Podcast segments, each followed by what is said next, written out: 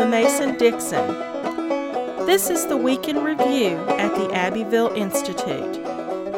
Here is your host, Brion McClanahan. Welcome back to the Week in Review at the Abbeville Institute. This is your host, Brion McClanahan, and this is episode 139, covering two weeks, September 17th through September 28th, 2018. Glad to have you back on the program. Very glad to be here. Don't forget to follow us on Twitter at Abbeville Institute, like our Facebook page at Abbeville Institute, and of course, subscribe to our YouTube page at Abbeville Institute. You can find all those social media buttons by going to our webpage, abbevilleinstitute.org.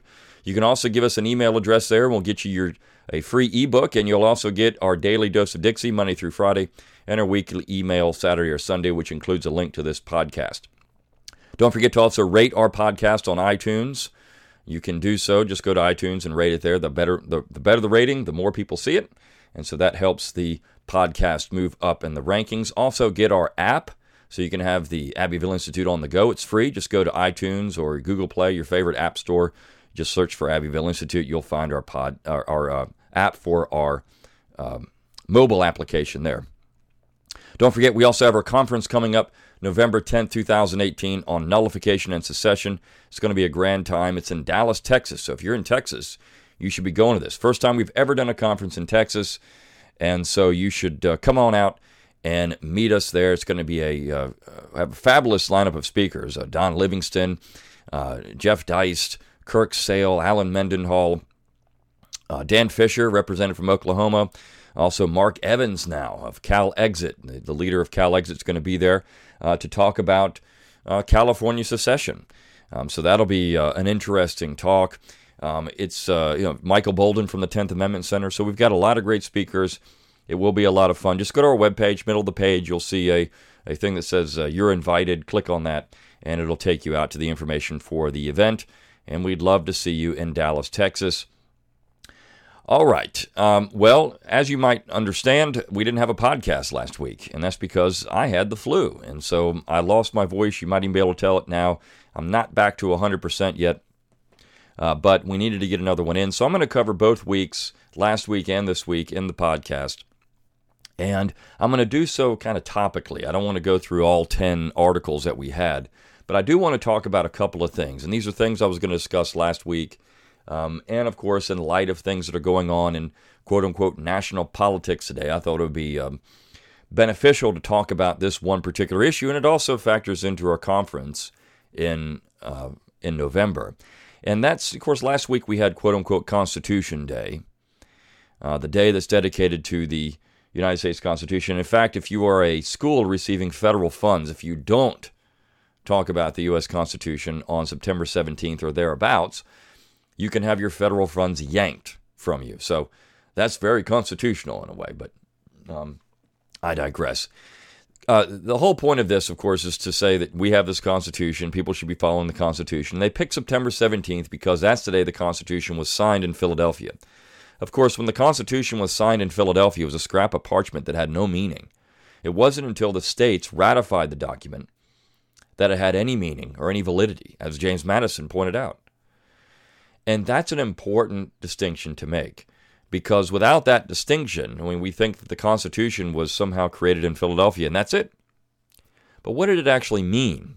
And it wasn't up to the Supreme Court to decide what the Constitution meant. The states and their ratifying conventions determined what the Constitution meant.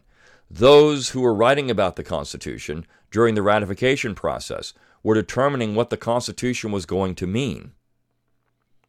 It was this very public debate about the meaning of the various clauses in the Constitution that, as James Madison said again, gave it life and validity. So when you look at what the, the, the original intent, when we talk about that term, original intent, you have to go back to all of the public documents, public documents in that period between the time the Constitution was signed in September of 1787 until the last state ratified the document. Because it's, it's how the Constitution was sold to the states that we should, it's how we should pay attention to the document. It's, it's, it's what the Constitution meant. So the friends of the Constitution, the proponents of the document, are the ones we should pay attention to. Now, that's not what Joseph Story says. Joseph Story, in his commentaries on the Constitution, says no, no, no, we should pay attention to the people that opposed it because that's what it means. You see, they said it created this very strong central government, they said it created a national government, they said it created all these implied powers. But all those arguments were rejected by the friends of the Constitution, the proponents of the document. And these terms we use, federalists, anti-federalists, those are those are ridiculous terms. Really, what we have were proponents and opponents, and really what we had were nationalists who were pushing for a government they wouldn't get, and federalists, those who wanted to maintain a federal republic. And what we got, according to the ratifiers, was a federal republic. That's ultimately not what we got in terms of how the government operated. We had nationalists, and the nationalists won the day ultimately, not, not in the antebellum period. They didn't win the day until after the war because they were constantly defeated. In fact, the real, the real history lesson here is that the nationalists were out of step with most of America. The nationalists were the constant thorn in the side of real government. The nationalists were the problem. The nationalists were constantly agitating for something they said that they weren't going to get. You see, when Hamilton talks about the Constitution, in the Federalist Essays, and he talks about the Constitution in Poughkeepsie, in New York, when he talks about these uh, implied powers as not existing, when he talks about the fact that uh, the Constitution is going to maintain the same type of union that existed on the Articles of Confederation, essentially, is what he's saying. The states still have a tremendous amount of power. The president's powers are circumscribed. All these things that he, ar- that he argues are going to be there. And then when he becomes Secretary of Treasury and does a 180, that's distorting original intent. And that's why I wrote my book, How Alexander Hamilton Screwed Up America. But that's important to understand because the nationalists were out of step with reality, not the Jeffersonians. It's, when you take the U.S. history class, class, it's always, well, these people that believed in states' rights, these people that were advocating for a limited central government, well, they, they were the agitators, they were the problem. No, it was always the nationalists who were the problem. It was always those who were pushing for centralized control of things that they said they wouldn't get when the Constitution was going through ratification. So last week we had a couple of pieces on this. We had a couple of pieces on the Anti Federalists, the quote unquote Anti Federalists. And it's interesting to read the Anti Federalists because ultimately they were correct on the how the Constitution would be abused. But again, that's the important word abused.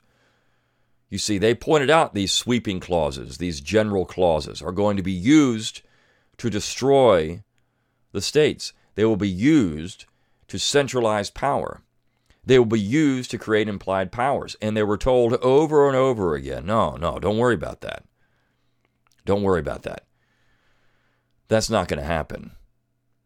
Now, the first piece last week, William Watkins, Fractured Federalism, was actually written in the 90s when the Republicans had taken back control of Congress and you had this real jubilant atmosphere that Republicans are going to come in, they're going to take care of things, they're going to return the United States to federalism, they're going to they're going to give power back to the states. First of all, the general government can't give power back to the states. The states already have it. It's already theirs. And the states have always had this power. I think that's the thing that the states, and if you're listening to this and you're thinking about running for office, um, don't run for a federal office, run for a state office. Actually go in and work to the real where the rubber where the rubber meets the road. I mean, go do the things there because the only way we're ever going to get out of any of this mess, left or right, is to have a return to federalism. But we've found out very quickly Republicans aren't really interested in federalism. They're just a national party. They always have been. The Republicans really haven't changed. And I know people would say, well, there's a switch, there's a flip. I mean, you get all this argument of back and forth. The Republicans have always been the Republicans, they've always been a national party. They've always been interested in nationalism. They give lip service to federalism because they know that's going to get them votes, but they don't really believe it. Now, I, I, some of the Republicans, I think, do. I mean, there's a handful, but most of them don't. They don't care. They're a national party. The Republicans really haven't changed their stand on just about anything uh, since the 1850s. What happened is conservative, uh, conservative Southerners and conservatives in general in America don't have a party anymore. We haven't had one in a long time. But this idea of federalism is the one way. I mean, we, have seen the fiasco that's going on in Washington with the Supreme Court nomination and all the stuff going on there. And should we nominate Brett Kavanaugh? And now he had all these accusations, and what should happen here? And I'm not going to get into all that. But this shouldn't even be important.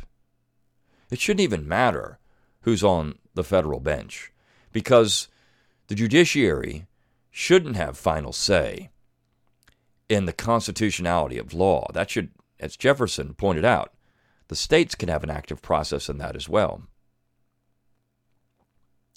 And this federal judiciary, uh, as the Richmond junto pointed out when John Marshall was on the bench, has become far too powerful. And the states at that time, Virginia in particular, was trying to check the power of that federal judiciary. But we had nationalists who were causing problems, you see. So this this resistance to uh, nationalization of everything in America, everything political in America, has been going on for a long period of time 200 years.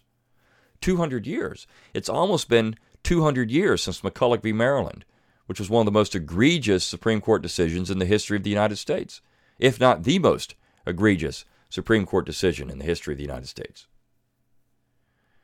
And the Richmond junto pointed that out. You had others at that in that Marshall court that were just as bad. Maybe. But certainly, federalism has fallen by the wayside, and what we've gotten is nationalism. So that, that creates a climate where we have all these very contentious debates over every single issue, which are really all state issues. What we argue about in America today, the culture war that's going on, these are all state issues. Now, of course, it's it's in some ways bigger than that because these these culture this culture transcends the states. It goes beyond the states.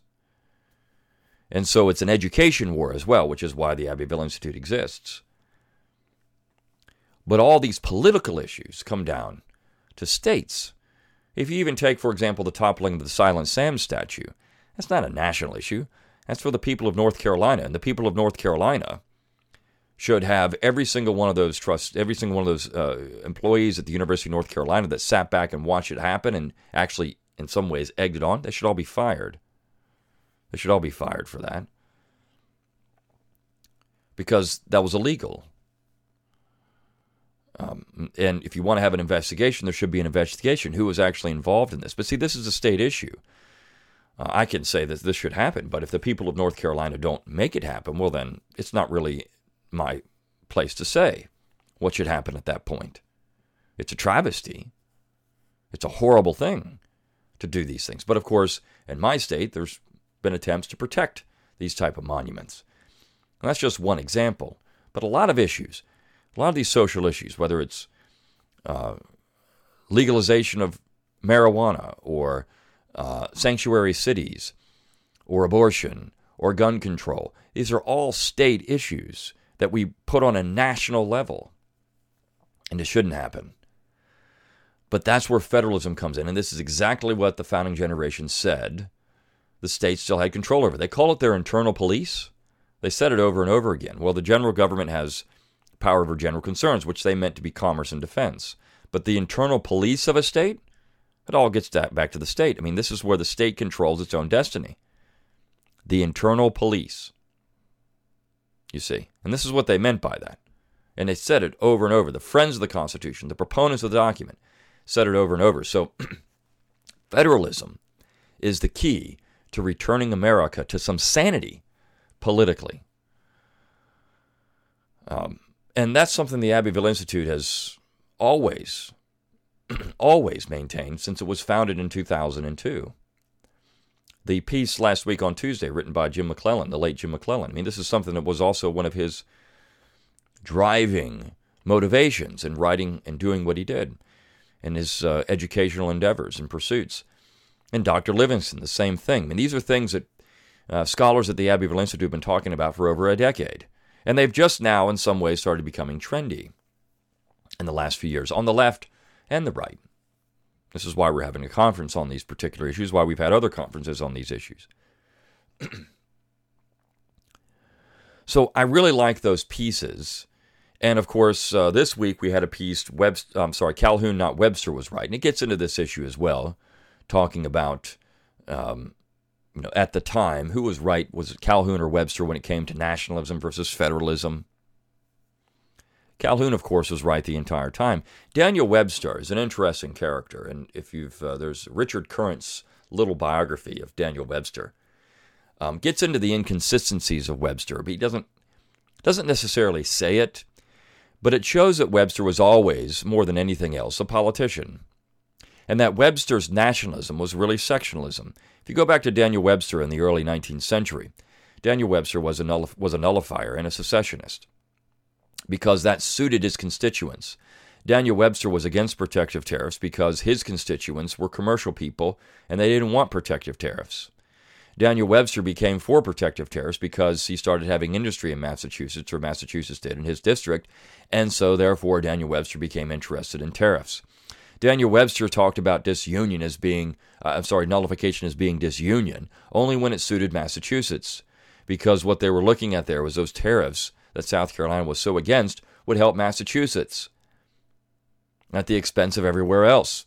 And so nullification at that point became disunion and treason whereas just about 20 years before that, it was perfectly acceptable. Daniel Webster made a speech in 1812 proposing nullification and ultimately secession if things did not change.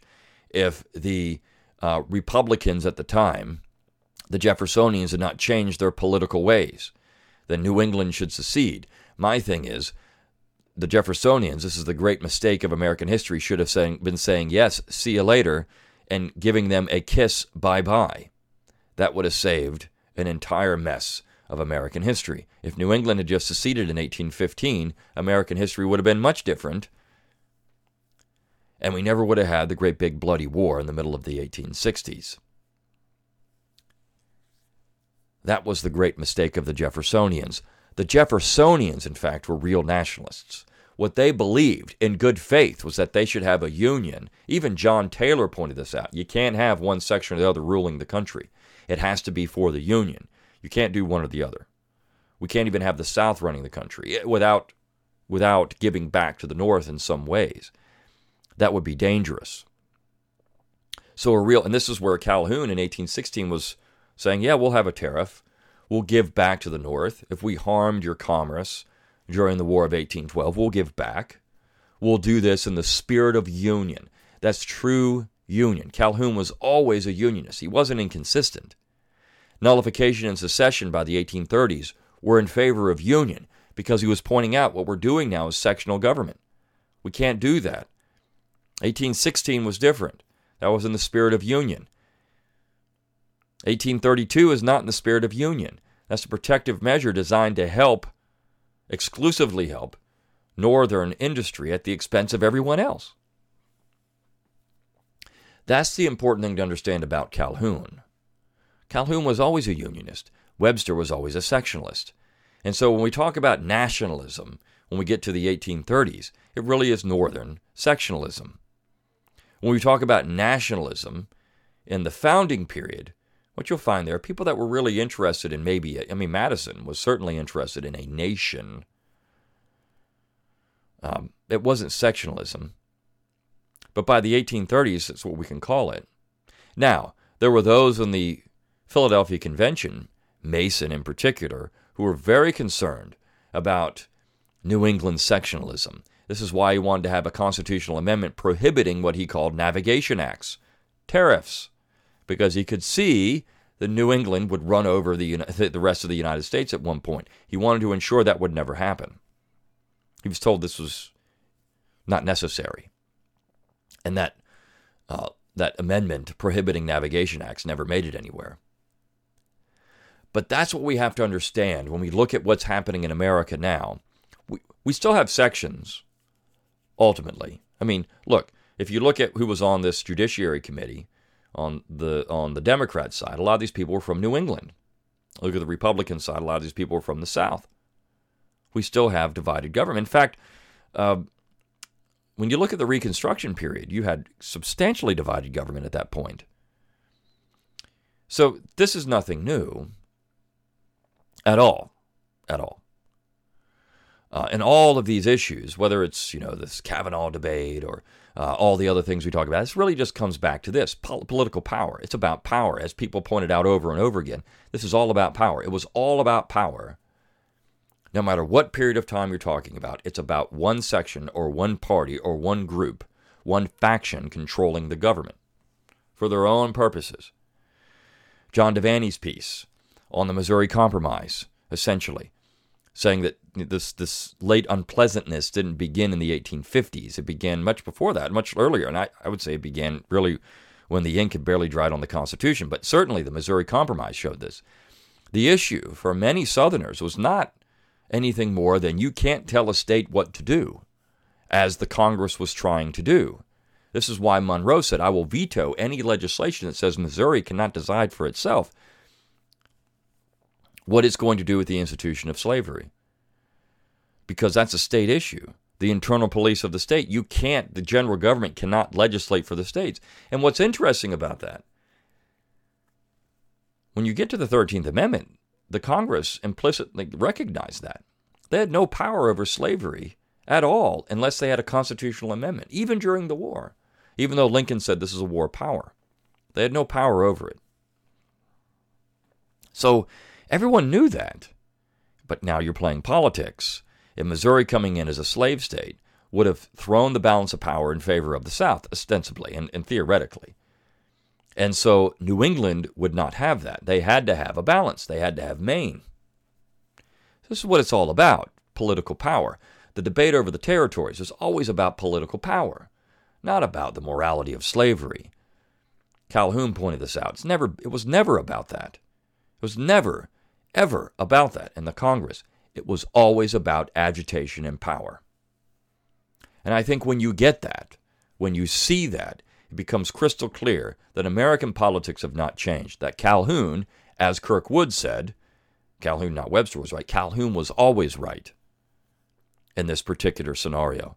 That the Southerners who were worried about New England running roughshod over the South, should this Constitution be ratified, were right. That those, the Anti Federalists, who warned against the scheming designs of nationalists, that they would not be appeased, that the Constitution would eventually do all these terrible things, were right. And that's because it's always been about power. Hamilton was always interested in power. And uh, so you have the nationalists get into office, and they do exactly the opposite of what they said they would do when the Constitution was going through ratification. But at the end of the day, when they argued that we still have federalism, we still have the internal police of the states left to the states, uh, any law that's unconstitutional is no law, it's void. The friends of the Constitution were saying this. Roger Sherman saying the states would be powerful enough to check Roger Sherman of Connecticut, saying the states would be powerful enough to check any usurpation of power by the general government. This is how the Friends of the document sold it, and it's important to understand that.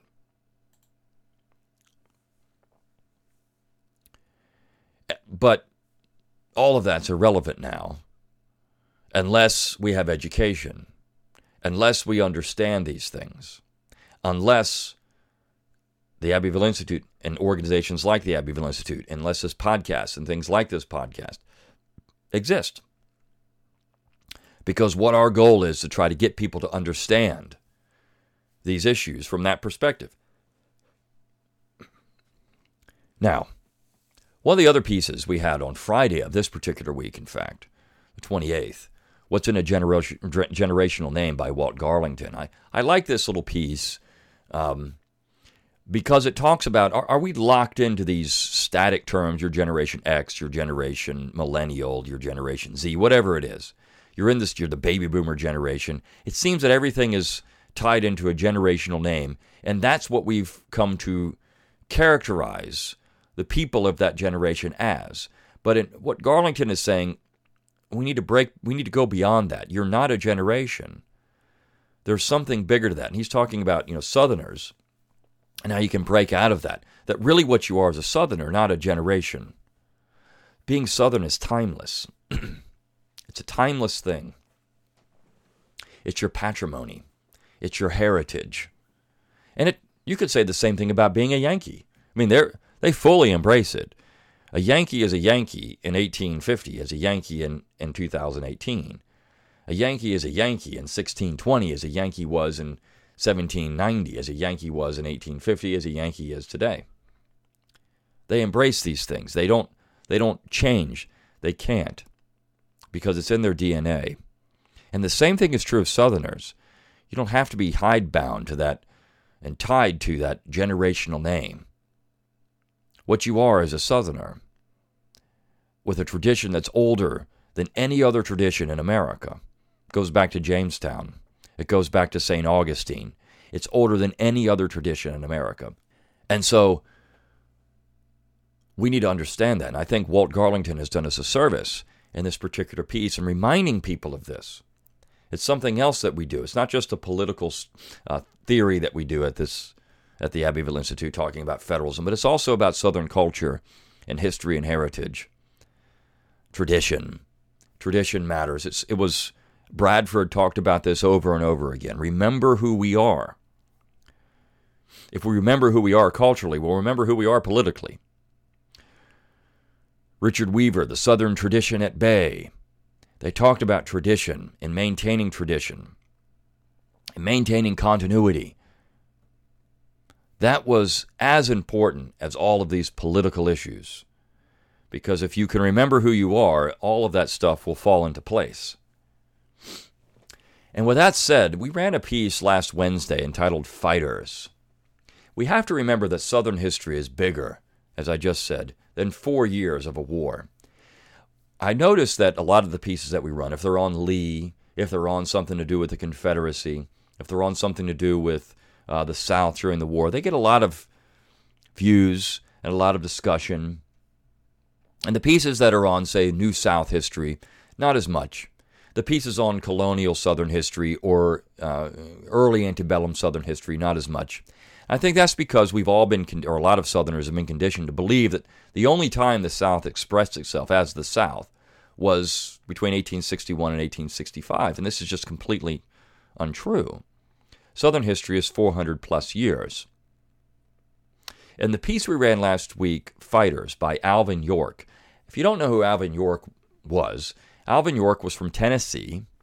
He was one of the most decorated soldiers in World War I won the Medal of Honor, uh, almost single handedly took a German machine gun nest by himself. I mean, he had help. I mean, so single handedly by himself, you know, but. And he was a national celebrity. But he was a man of a place, of Tennessee. Alvin York would not have been who he was without being from Tennessee. And so after the war was over, there was a an individual who went and lived in the mountains of Tennessee. Went and lived in the mountains of Tennessee and interviewed York and wrote down what he said. And uh, that became York's autobiography. And that chapter I, I, uh, we published was from that autobiography, and it was one of the first things he talked about. And it's all about history and stories. If you read that particular piece, Fighters, you'll see that what York is talking about is the tradition of the people of Tennessee. He calls them mountaineers. But it's that tradition, that martial tradition that made Sergeant York who he was. It was he was also a very devout Christian. In fact, he thought about being a conscientious obje- objector in the war, but he would go fight because of the traditions of Tennessee, because of the people there. And he ended up being this very uh, dec- this great hero, decorated soldier, Medal of Honor winner.